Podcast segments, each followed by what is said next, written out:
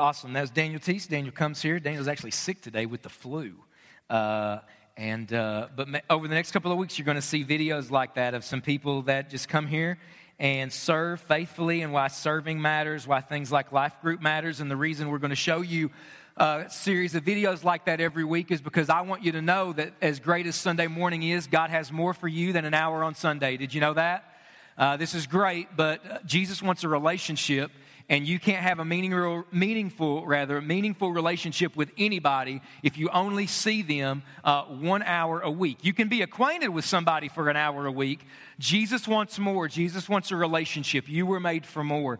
And so, how can you dive into that relationship? Well, there's a couple of ways, but one quick way that Daniel just talked about is salvation is the beginning, but discipleship, a journey of following Jesus, is what Jesus wants out of our lives. And a way that that can happen for you is to serve. And so, if you're here and you don't currently serve anywhere in Summit, just like Dana said to you a minute ago, you can take your connection card and check the back of the uh, back of the card there. I want to serve. You can stick around today and see how you can be a part of our Easter egg hunt. That Easter egg hunt, uh, we call it Extravaganza. It's the biggest event we have outside of church, usually in the community a year. We need we have over 10,000 eggs, and it's a crazy thing as kids uh, run all over each other to grab those eggs. And we need more eggs. We've got a couple thousand. We need more. And so please, please, please bring all kinds of eggs with you for the next couple of weeks as you come to church. But God's got more for you uh, than this summit. And so uh, that's our prayer, my prayer our prayer is, uh, is that it, we pray this backstage that God would take us as a crowd of people and make us a church. Uh, people who love God, want to follow Jesus, and so uh, so that's our prayer. And uh, so, if you got a Bible, I want you to go ahead and open it up to Hebrews. All right, go ahead and open it up to the book of Hebrews. Is where we're going to be today. Hebrews is towards the back of your uh, towards the back of the Bible, and uh, almost in the book of uh, almost in the book of Revelation. And so, uh, so go ahead and turn uh, to the book of Hebrews. We're going to be in Hebrews chapter three today, and uh, I love Hebrews. Um, my wife, uh, we were talking this morning, and uh, in our building, when you give, you give the Impact Vision Initiative. You're giving to the building and construction of our future building. Uh, a lot of you, maybe you didn't know that we're actually building a building. We are right now. Just uh, it's the former FedEx property over there in Christopher. Our plan is to have a coffee area and a coffee shop area, and we'll call it Hebrews. Did you get it? You get it? Get it? Get bruise? Cop? Never mind. Um, she said that this morning. I said, That's hilarious. I'm using that. It's good. I thought that was good, man. I love that joke. Hebrews. And uh, you think I'm kidding. When you walk in that building first day, there's going to be a sign Hebrews. Boom. Boom, boom, boom. As you drink the coffee, you get closer to Jesus. I love the book of Hebrews, um, and I'm going to be thinking of coffee now the whole time I'm preaching this sermon. Uh, I love the book of Hebrews because the book of Hebrews, uh, I'll just be honest with you, just go a little off script here from my sermon uh, this morning. Uh, I love the Bible. You'd expect a preacher to say that, right?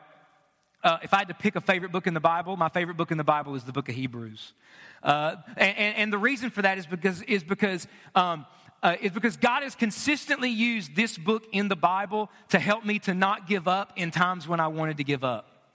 Um, I know that the Bible is the living and active Word of God for a lot of reasons. One of those reasons is the way that God has used this book in my life.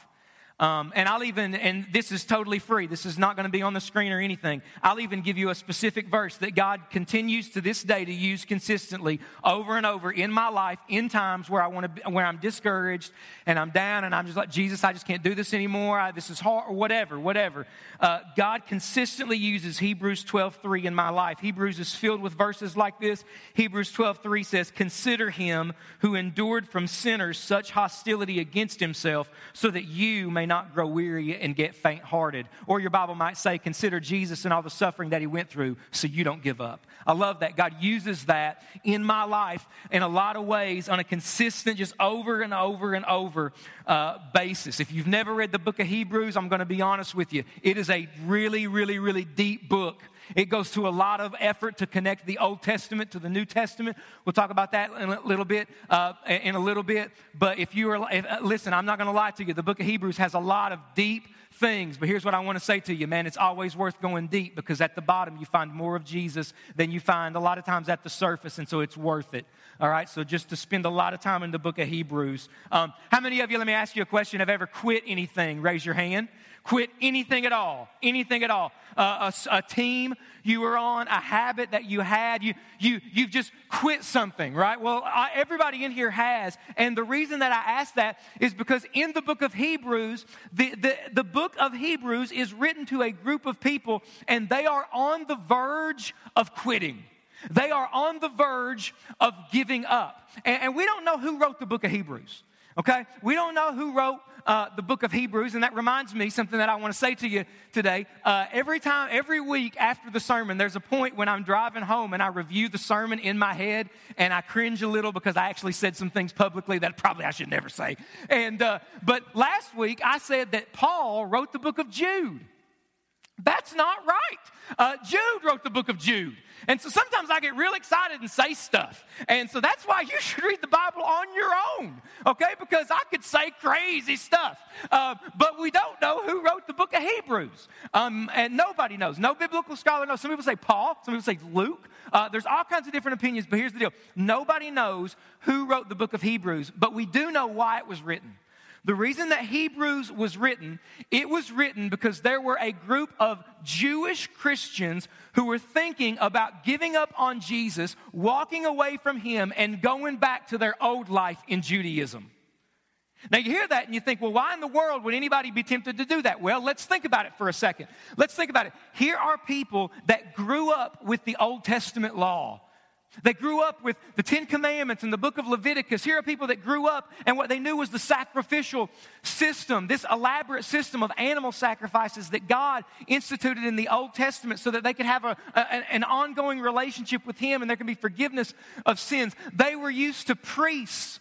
Priests going into the tabernacle or the temple on their behalf and praying, uh, praying to God on behalf of the people. And then all of a sudden, Jesus comes along and Jesus comes along and Jesus fulfills all of those things.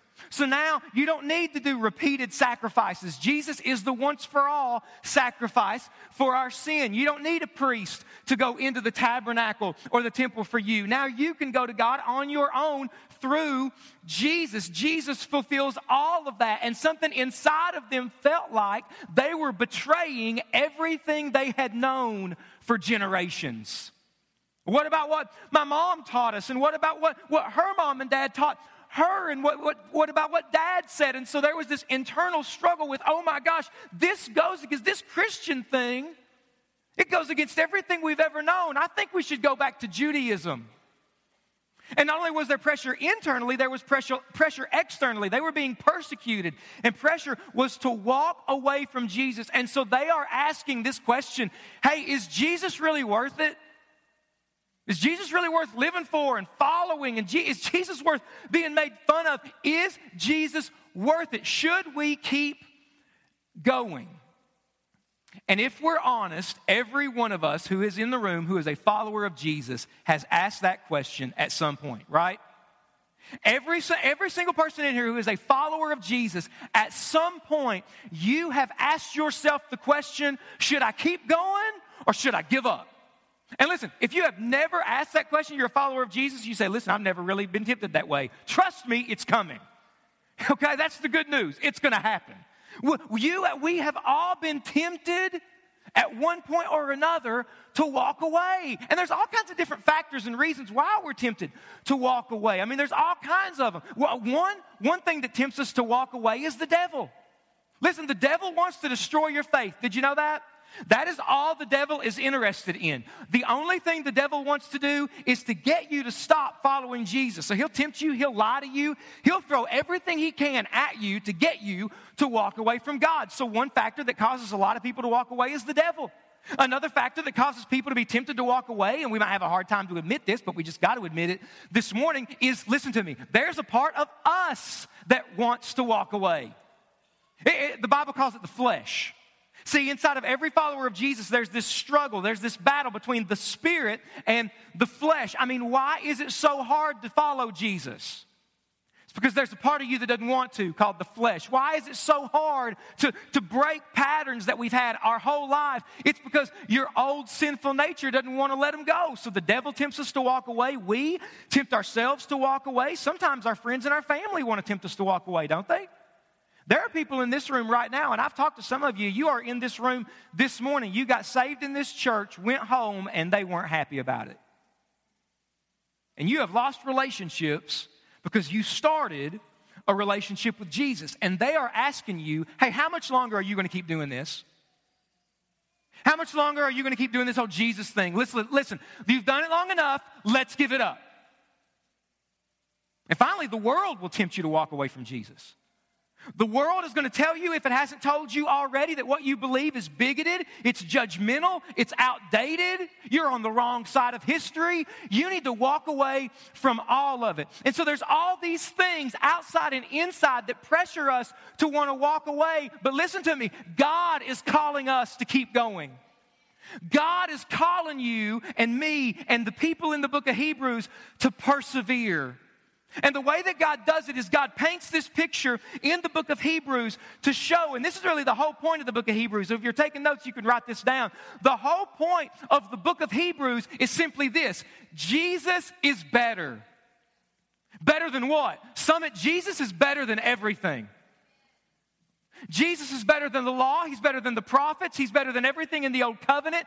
He's better than all the money the world could ever give you. He's better than all the popularity you could ever have. He's better than everything that the world could ever give you. Jesus is better. And if you give up on Him, you give up on everything.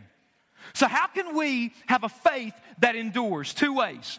Two ways that you and I can have a faith that endures. And the first way is in Hebrews chapter 3. The first way that we can have a faith that endures is to fix our eyes on Jesus. So, what we're going to do here is I'm going to read uh, all 19 verses in Hebrews chapter 3. Now, if you read Hebrews, honestly, what we're going to do this morning, we could do in any of the 13 chapters. I could have picked any 13, any, any one of the chapters in this book and do what we're going to do right now. I just picked chapter 3. All right, so here we go. Chapter 3. I'm going to read the whole thing. Therefore, holy brothers, you who share in a heavenly calling, consider Jesus, the apostle and high priest of our confession, who was faithful to him who appointed him, just as Moses also was faithful in all God's house.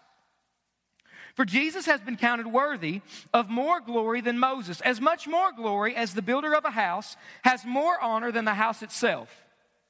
For every house is built by someone, but the builder of all things is God. Now, Moses was faithful in all God's house as a servant to testify to the things that were to be spoken later. But Christ is faithful over God's house as a son. And we are his house if, everybody say if. If indeed we hold fast our confidence and our boasting in our hope. Therefore, as the Holy Spirit says today, if you hear his voice, do not harden your hearts as in the rebellion on the day of testing in the wilderness, where your fathers put me to the test and saw my works for 40 years. Therefore, I was provoked with that generation and said, They always go astray in their hearts. They have not known my ways. As I swore in my wrath, they shall not enter my rest. Take care, brothers, lest there be in any of you an evil, unbelieving heart leading you to fall away from the living God. But exhort one another every day, as long as it is called today, that none of you may be hardened by the deceitfulness of sin. For we have come to share in Christ, if indeed we hold fast our original confidence firm to the end. As it is said, today, if you hear his voice, do not harden your hearts as in the rebellion. For who were those who heard and yet rebelled?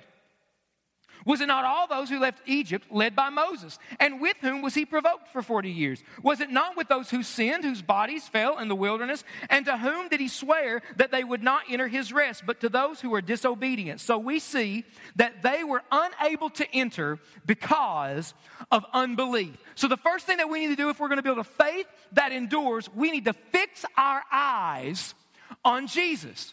And so, what happens in Hebrews chapter 3 in the first five verses is the author of Hebrews tries to paint this picture of how Jesus is better than Moses. Now, if you are a Jew, if you were an Israelite, there is no bigger rock star than Moses. right? Moses is a stud, man. I mean, think of everything Moses did. I mean, Moses leads the people out of Egypt. Moses, Moses gives the people the Ten Commandments. Moses splits the Red Sea. I mean, they probably had posters of Moses on their walls.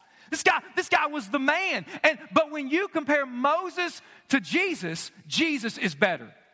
See, Moses was the builder, it says, of God's house. God's house there would have been the tabernacle. So every time Israel went anywhere, every time Israel tra- traveled, rather, they right in the middle of their camp was this tent called the tabernacle. And, and the tabernacle symbolized the, the physical presence of God. God would meet with his people right there in the tabernacle. So when they went out somewhere, when they left where they were, somebody had to tear down and set, tear, somebody had to tear down the tabernacle. When they went somewhere else, they had to set it all up again. So shout out to our set up and tear down team because it's been happening all the way since the beginning in the Old Testament. Let's give it up for our set up and tear down team. All right? Some of you didn't know that people got here really early before you and actually made the coffee and set stuff up. Some of you thought, I just thought we prayed and it all happened. Brother, no, it don't. Some of us show up here really, really early to get ready for you. And so, so if, if Moses built the tabernacle, the point is Jesus built Moses. Moses might have built a tent, Jesus built the earth. So Jesus is better than everything that you have ever known. And so in verse 1, he says this Therefore, holy brothers, look at verse 1. You who share in a heavenly calling, look at these two words consider Jesus. Consider Jesus. I love how the message translation of the Bible says it. It says, give a good hard look at Jesus. See, when it says consider Jesus, it doesn't mean to think about Jesus a couple of times during the day, real quick. Hey, consider Jesus. Think about Jesus the same way you think about what you're going to wear in the day or, or what you're going to eat for lunch. Think about Jesus a couple of times. That's not what he means. When he says consider Jesus, he is telling them, he is telling us that, that we need to fan the flame of love and passion for Jesus in our lives so that we won't sin against him, so that we won't walk away from him, but that we would love him more. He says, Listen, I know you're thinking about giving up, but here's what I want you to do. I want you to consider Jesus. I want you to look at Jesus. Look at him for all of his power, all of his might, all of his beauty. Look at everything he's done for you. Look at everything he pledges to be for you. And the more you love him, the less you're going to have a desire to walk away from him. So consider Jesus. Hebrews and Summit Church, pour gas on the flame of your love for Jesus so that you are consumed with that love. That's what he's calling us to do. See, this is so different from the way that most of us, a lot of us, are trying to live the Christian life or how we've been told the Christian life works. See, a lot of us live the Christian life and we've been told that what it means to be a Christian is you just say no to a lot of stuff. You know what I mean? Hey, to be a Christian means I just say no. I, I, I, don't listen to a certain kind of music. I don't watch certain movies. I don't go to certain places. I just say no to everything. We just say no to a lot of stuff. Or, or if you can't relate to that, how many of you have ever tried to break a habit, get some sin out of your life, bring some real change in your life, and for some reason or another, you have tried to stop it, but you can't? That ever happened to anybody? That's me, man. That's the story of my life a lot of times, right? Why can't I stop doing what I do? Why can't I change the way that we think? And, and, what, and what we do here is we focus. Listen to me, listen to me. This is massive. This could change the way that you live your life as a follower of Jesus. What happens and our problem a lot of times is we focus on our behavior. But I want you to know today the problem is not in my hands, the problem is not in my eyes. The problem is not in my feet and where they take me. The problem is my heart. The problem is my heart. See, a lot of us, we're spending all of our time saying no and we're trying to stop doing all of these things. The Bible flips it. And what the Bible says is pour gasoline on the fuel, on the flame rather, of your love for Jesus. And the more you love Jesus, the less you'll love sin. Does that make sense? Are you tracking with this? Listen, man, you are not going to follow Jesus without what I'm throwing at you today, right? The more the closer you get to Jesus, the further you'll get from sin. You want to kill that desire to walk away from Jesus? Then love Him so much, have such a passion for Him. Do whatever it takes to be consumed with love for Him so that that love grows, so that you wouldn't even dare to walk away from the one who died for you. Do you see what we're doing here? Right? So, what are you doing? What are you doing to fuel the flame of love for Jesus in your life? What are you doing to pour gas on your love for Jesus so that it becomes this all consuming fire inside of you? Here's the answer for too many people nothing. Too many people aren't doing nothing, right? And, and, and we, we come to church, we come to church late. roll in, we barely sing. We sure don't give. And we don't serve. And we don't join a group. And, and, and we never read our Bibles. And then we wonder why God seems so boring to us. Listen, it makes total sense why God's boring to you. And then we wonder why God is so weak in our lives. It's because we're not fanning the flame of love for God in our lives. And we're fanning the flame of love for God for so. Well, let me say it a different way. We're fanning the flame of love for sports, and we're fanning the flame of love for vacation, and we're fanning the, the flame and the passion we have for our hobbies. And there's nothing wrong with sports and vacation and hobbies. But what are we doing? What are you doing to fan the flame of love for Jesus in your life? What makes you passionate about Jesus? Do you know the answer? Man, you need to know the answer. Some of you think this is weird. I think it's weird that you don't know the answer. I think it's real weird. Right? Right? I see it. Listen, there is nothing wrong with UK basketball when I know there is barely 200 days till Star Wars The Last Jedi drops and it changes our lives. So I'm not knocking it, but I see passion for UK right now, man. And we're fanning the flame for it. Listen, I'm going to watch that game today. Watch that. Or, or we're fanning the flame for, for, for where we're going to be in 20 years. We're fanning the flame for all kinds of other things. What fans the flame of love for Jesus in your life? Do you know? Listen, that's why we do everything we do as a church. That's why we're doing the Multiply Challenge and reading the New Testament. That's why I think you ought to give. That's why I think you ought to serve, be in a life group if you can. That's why I think you, that's why I think every student in the room right now should be at student ministries tonight. Because if you are not passionately in love with Jesus, you will waste your life by being passionate about things that won't matter a hundred years from now.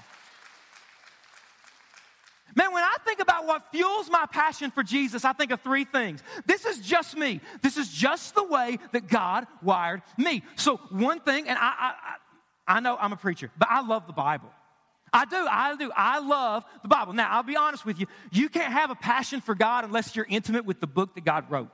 Like, like knowing it, reading it. But man, I just love to read the Bible and to, and to study the Bible and to, and to dig into the Bible. So, one is the Bible. Another thing that God uses to fan the flame of love for Jesus in my life are, are books, Christian books. And I'll be really honest with you most of the books that I read are by people who have been dead for hundreds of years.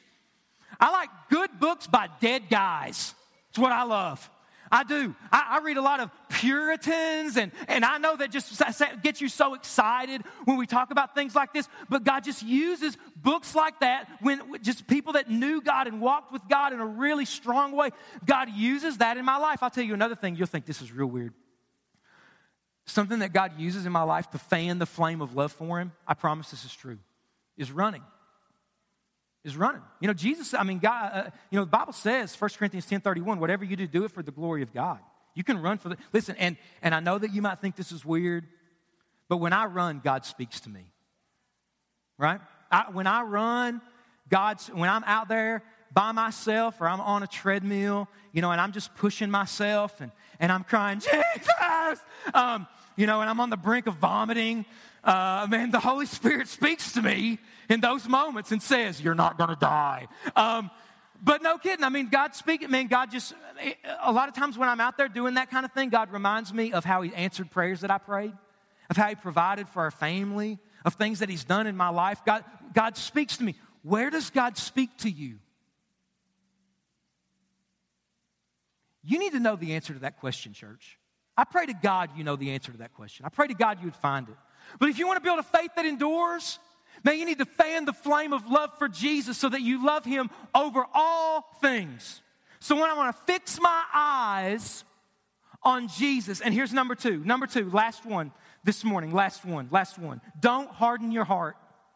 So if the first one was positive, this one's negative. Okay? I want to build a faith that endures. I'm going to love Jesus. I'm going to, I'm going to pour gas on the fire of passion for Jesus Christ in my life. Number two, I'm not going to harden my heart. Hey, when you think about somebody that's hard hearted, what do you think? When you think about somebody that's hard hearted, uh, don't we think about people that are mean? Don't we? You know, people that are mean, they're always angry, they've got no compassion. Did you know, though, that if you look up the word, if you look up the phrase hard hearted, did you know what you'll find? You know what it really means to be hard hearted? Here's what it means it means to be numb. You're not angry, you're not ticked off, you're not anything, you're numb. There is nothing going on in here. Verse 6. Verse 6. I'm going to do something right now intentionally to bother you. Okay? Verse 6. But Christ is faithful over God's house as a son, and we are his house if indeed we hold fast our confidence and our boasting and our hope. We are God's house. We are a part of the people of God. We are saved and we are his children if if we hold fast our confidence and our boasting and our hope. Look at me. You cannot lose your salvation. But verse 6 sure sounds like you can. We're a part of God's people if you hold on to Him. And if you let Him go, does that mean I'm not a part of God's people? Possibly. Maybe. Yes. See, the book of Hebrews, uh, there, there, there, there's these things all over the book of Hebrews that's bothered Bible scholars and theologians. They're called warning passages. Warning passages. Listen, God loves us enough to give us warnings. Every time, every time I warn my kids, it's not because I'm angry. My little daughter Chloe, she's, she's our youngest daughter. She's five years old, and everything we say to her, like when if, if it's a warning, she says, "Don't yell at me! Don't yell! Stop yelling at me!"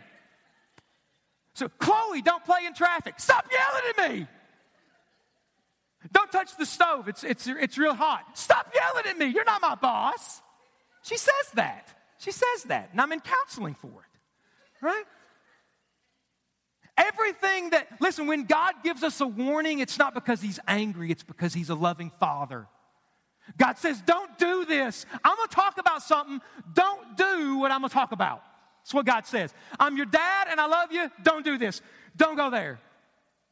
There are these warning passages in the book of Hebrews that, that seem to indicate, and this, if you talk to anybody that believes you can lose your salvation, inevitably they are going to point to these verses in the book of Hebrews. Let me, let me show you one. Just uh, turn back one page to chapter 2. After chapter 1 compares Jesus to angels, says Jesus is greater than all angels.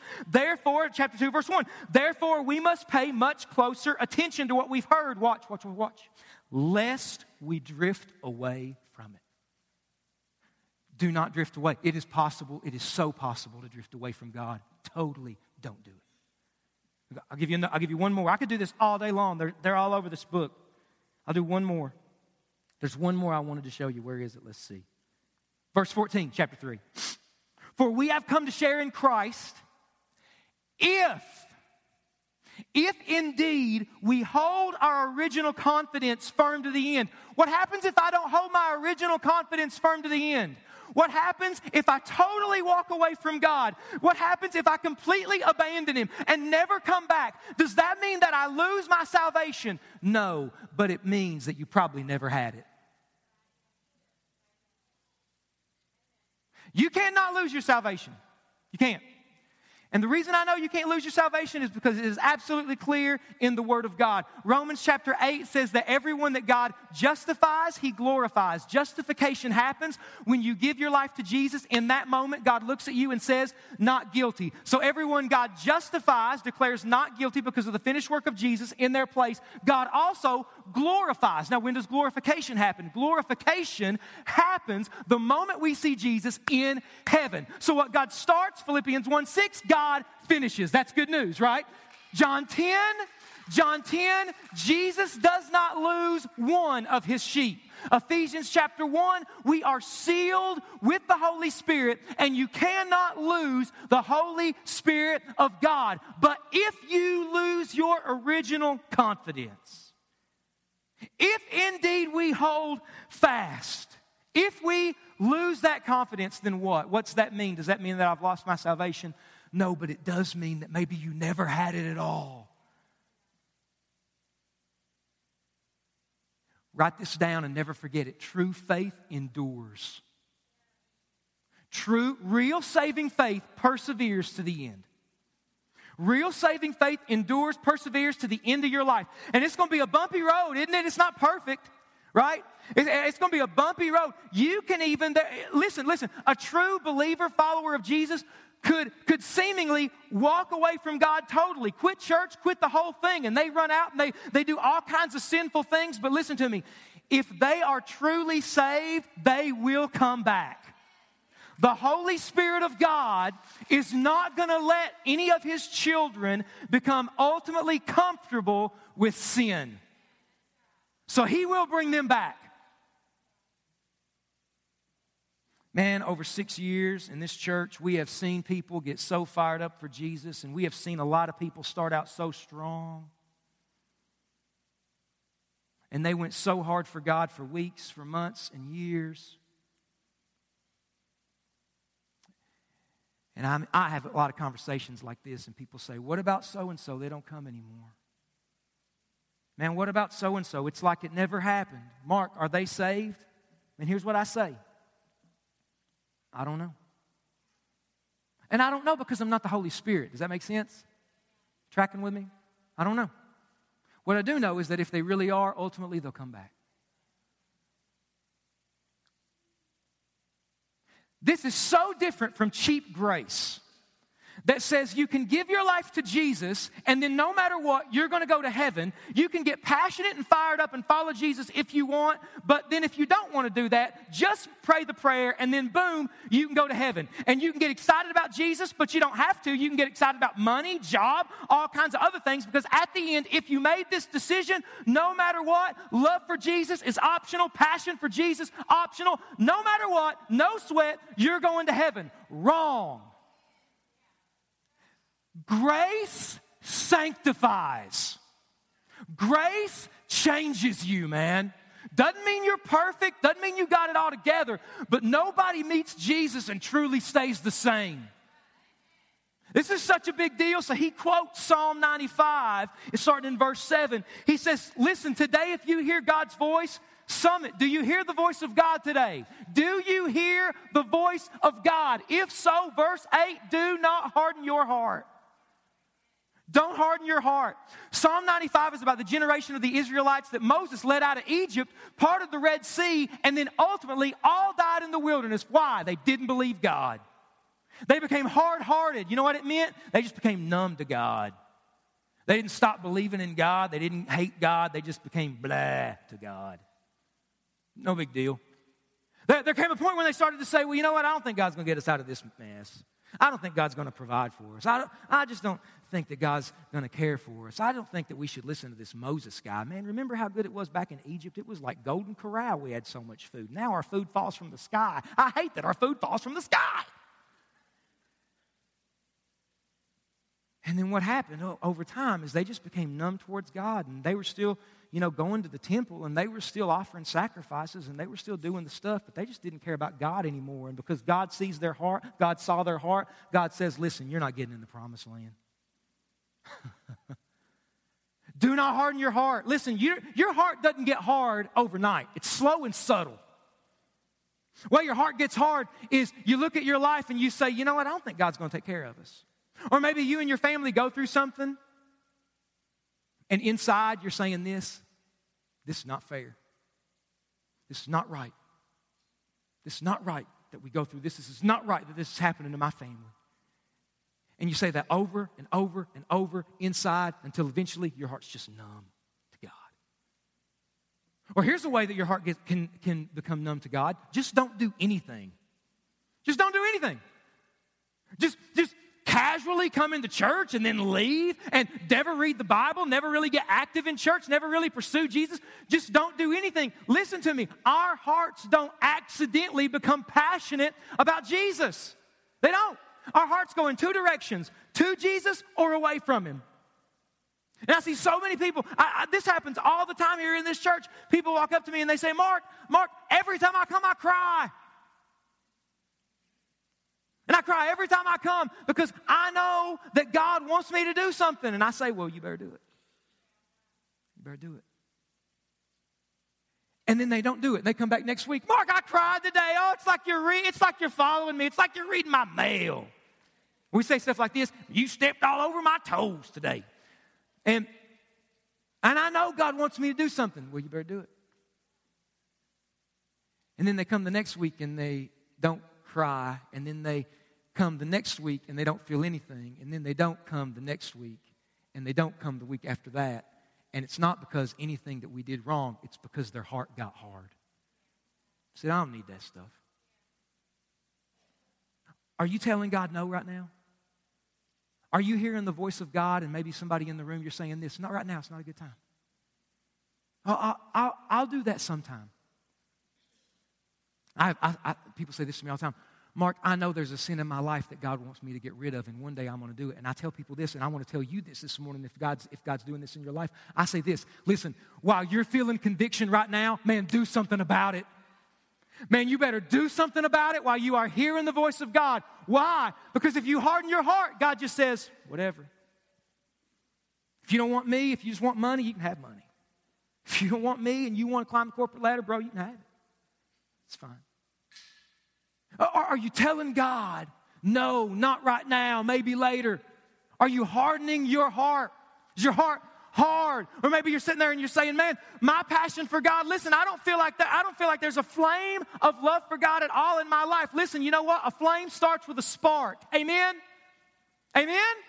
A flame starts with a spark, man. And so I love what he says here. I love what he says in verse 13. As long as it's called today, do not be hardened by the deceitfulness of sin. Today, if you hear his voice, do you know what this is right now? It's today. Today is today. Look at somebody say, It's today.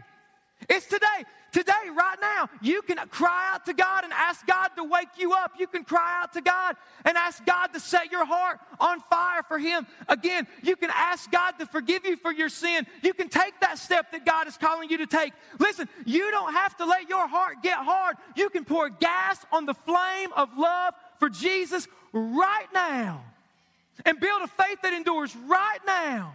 And the way that you do that is you fix your eyes on Jesus so that more and more He is better than all that the world would give you. And as you are doing that, your heart's not getting hard. Your heart is saying yes to God, and it is becoming fertile soil for the Spirit of God to move in deep and wild and radical ways in your life. You can build that today. Do not harden your hearts to God today. So today, here's our challenge, and we're done. Our band's going to come up and we're going to lead, and I'm going to open this altar up, and I would love to pray with whoever needs prayer today as we're seriously thinking this over, as we're seriously thinking about God, I don't want my heart to be hardened. I want a passion for you and a love for you. The challenge today is simply this I'm challenging our church to pursue Jesus Christ. Amen? I'm challenging you to pursue Him, to know Him, to love Him, to go hard after Him to not be satisfied with church as usual, but to seek Him because He is worth it. Let's all stand. Let's all stand for prayer. Let's all stand.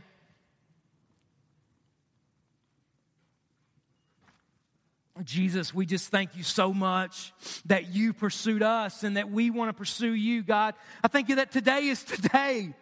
Today is the day we can hear your voice and we don't have to let our hearts get hard.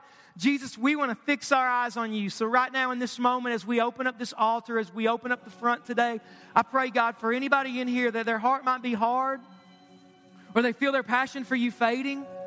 As we sing that song, part of that song again, what a beautiful name. Jesus, we want our hearts to sing that song. We want our hearts to, to sing and declare, Jesus, your name is beautiful and your name is worthy. It's in your name we pray. Amen. Right now, I'm going to open up this altar here, and I would love for you to come up front and to pray. And I would love to pray with anybody here in our church that just says, Man, I just felt, I just heard the voice of God today. I just feel like my heart is hard. I feel like my passion for God is gone. So as we are singing this song, as they're singing part of this song, I want to ask you to not think about what your neighbor is doing and not care about what you look like because that's always going to get in the way. And just let the cry of your heart this morning say, Be Jesus, I need you. And Jesus, I want you. That's all I want, man. That's all I want. There's more of you. So if that's your heart, you come up front right now. I want to pray with you. Or you can just come and get on your knees like people are already doing. I love that it's happened during the sermon. So you come right now while we sing.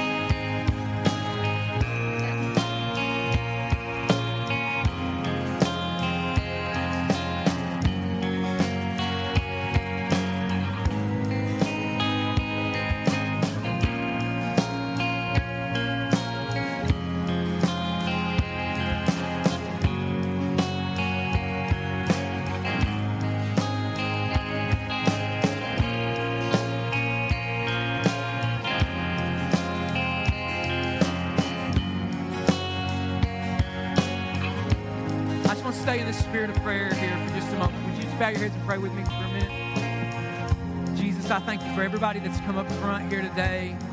Thank you for every single person that's in this room. And God, I pray that what we've talked about today, it would not leave when we leave this place. It would, it would stay with us. But Jesus, we were made for more. And we dare not walk away from you. We dare not walk away from you. True faith endures. And so, God, for the people who are here personally, might be on the brink of giving up, God, they wouldn't do it. That they wouldn't walk away. That you'd show them that you are worth it. In fact, right now, just as we're praying, if you're here today and you're saying, Mark, I'm right there, I'm on the brink of that, would you pray that I would not give up and walk away? Just raise your hand right now so I can pray for you. There's a hand right there. God bless you. Anybody else? There's another one right there. God bless you. Another one right there. Anyone else? Say, Mark, pray for me. That's me today. What you're talking about is me. There's a hand right there in the back. Right there. God bless you. Anybody else? God, just move in these people's lives. Father, there might be people here today who need Christ for the very first time, need Jesus for salvation. And Father, I pray for anybody here today that needs to be saved, that right now they would cry out to you, that they would ask you to save them. And if you are here today and you need Jesus in your life, I'm going to pray a prayer. You just pray this prayer with me right there where we're standing. Say, Dear Lord Jesus, forgive me for my sin. Save me today.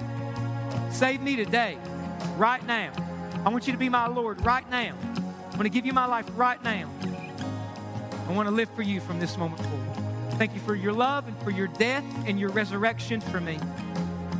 It's in your name I pray. With every head bowed, with every eye closed. Listen, if you just prayed that prayer, I would love to celebrate and pray with you. If you just prayed to give your life to Jesus Christ, would you raise your hand right now so I can see it to celebrate with you? Raise your hand right now. Say, Today I gave my life to Christ for the very first time. There's a hand in the back. God bless you. Anybody else? Just say, today, I, today I'm making that decision, man. I'm crossing the line. I'm giving my life to Jesus today. God bless you, Father. I thank you for every single person here. Thank that we have met with you today. We love you. It's in your name we pray. Amen. Amen. Let's give God praise today. I want to do I want to do one more thing before I let you go. One more thing before I let you go. Uh, somebody asked us this week, John Hicks asked us, Hey, Ricky, do we know her name? John Hicks' mom, can't, I can't, uh, John sent us some information. His mom is extremely ill, and he asked our church to pray for her, uh, for healing over her life, and uh, sent that info to Ricky. And I said, and we said, we'd love to pray for your mom today. Uh, but not only that, um, man, is there anybody here today? I just want to ask, is there anybody here say, Mark, I've got something going on. I would love for you to pray that way for me as well, that God would heal me, bring healing into my life. Raise your hand right now. Nothing. God bless you. Anybody else? God bless you right there. Say, pray that. God, we believe, amen. There's a prayer. We believe that God is a healer. Amen. That God's a great physician. And so, several hands. So, before I let you go, I just want to keep our word and pray for John's mom. Pray for everybody that just raised their hand. God bless you guys. Let's pray again. God, I thank you that you are the great physician. You are a healer. And we ask that you would stretch out your healing hand on every person here today that raised their hand with with a condition that you know about. Maybe people that didn't even raise their hand, didn't want to, or maybe didn't hear that call or whatever. But God, I pray for anybody that needs that healing in their life, that God, you would bring that healing. You are greater than all disease. You are greater than all physical conditions and ailments. And God, you can bring a cure. You can heal. And so, Father, I pray that for all people here today that need that touch in their life. And God, I pray for John Hicks's mom. God, that you would heal her. And Father, that you would reach down into her life. Jesus, thank you that Hebrews tells us that you are our great high priest and we can approach the throne of grace with confidence. And we do that right now. In your name we pray. Amen. Amen. Hey, God bless you guys. If you want to stick around for about two or three minutes for a quick meeting with Dana about the Easter egg hunt, man, you can stick around right here. Otherwise, you are dismissed. God bless you guys. Thank you all so much.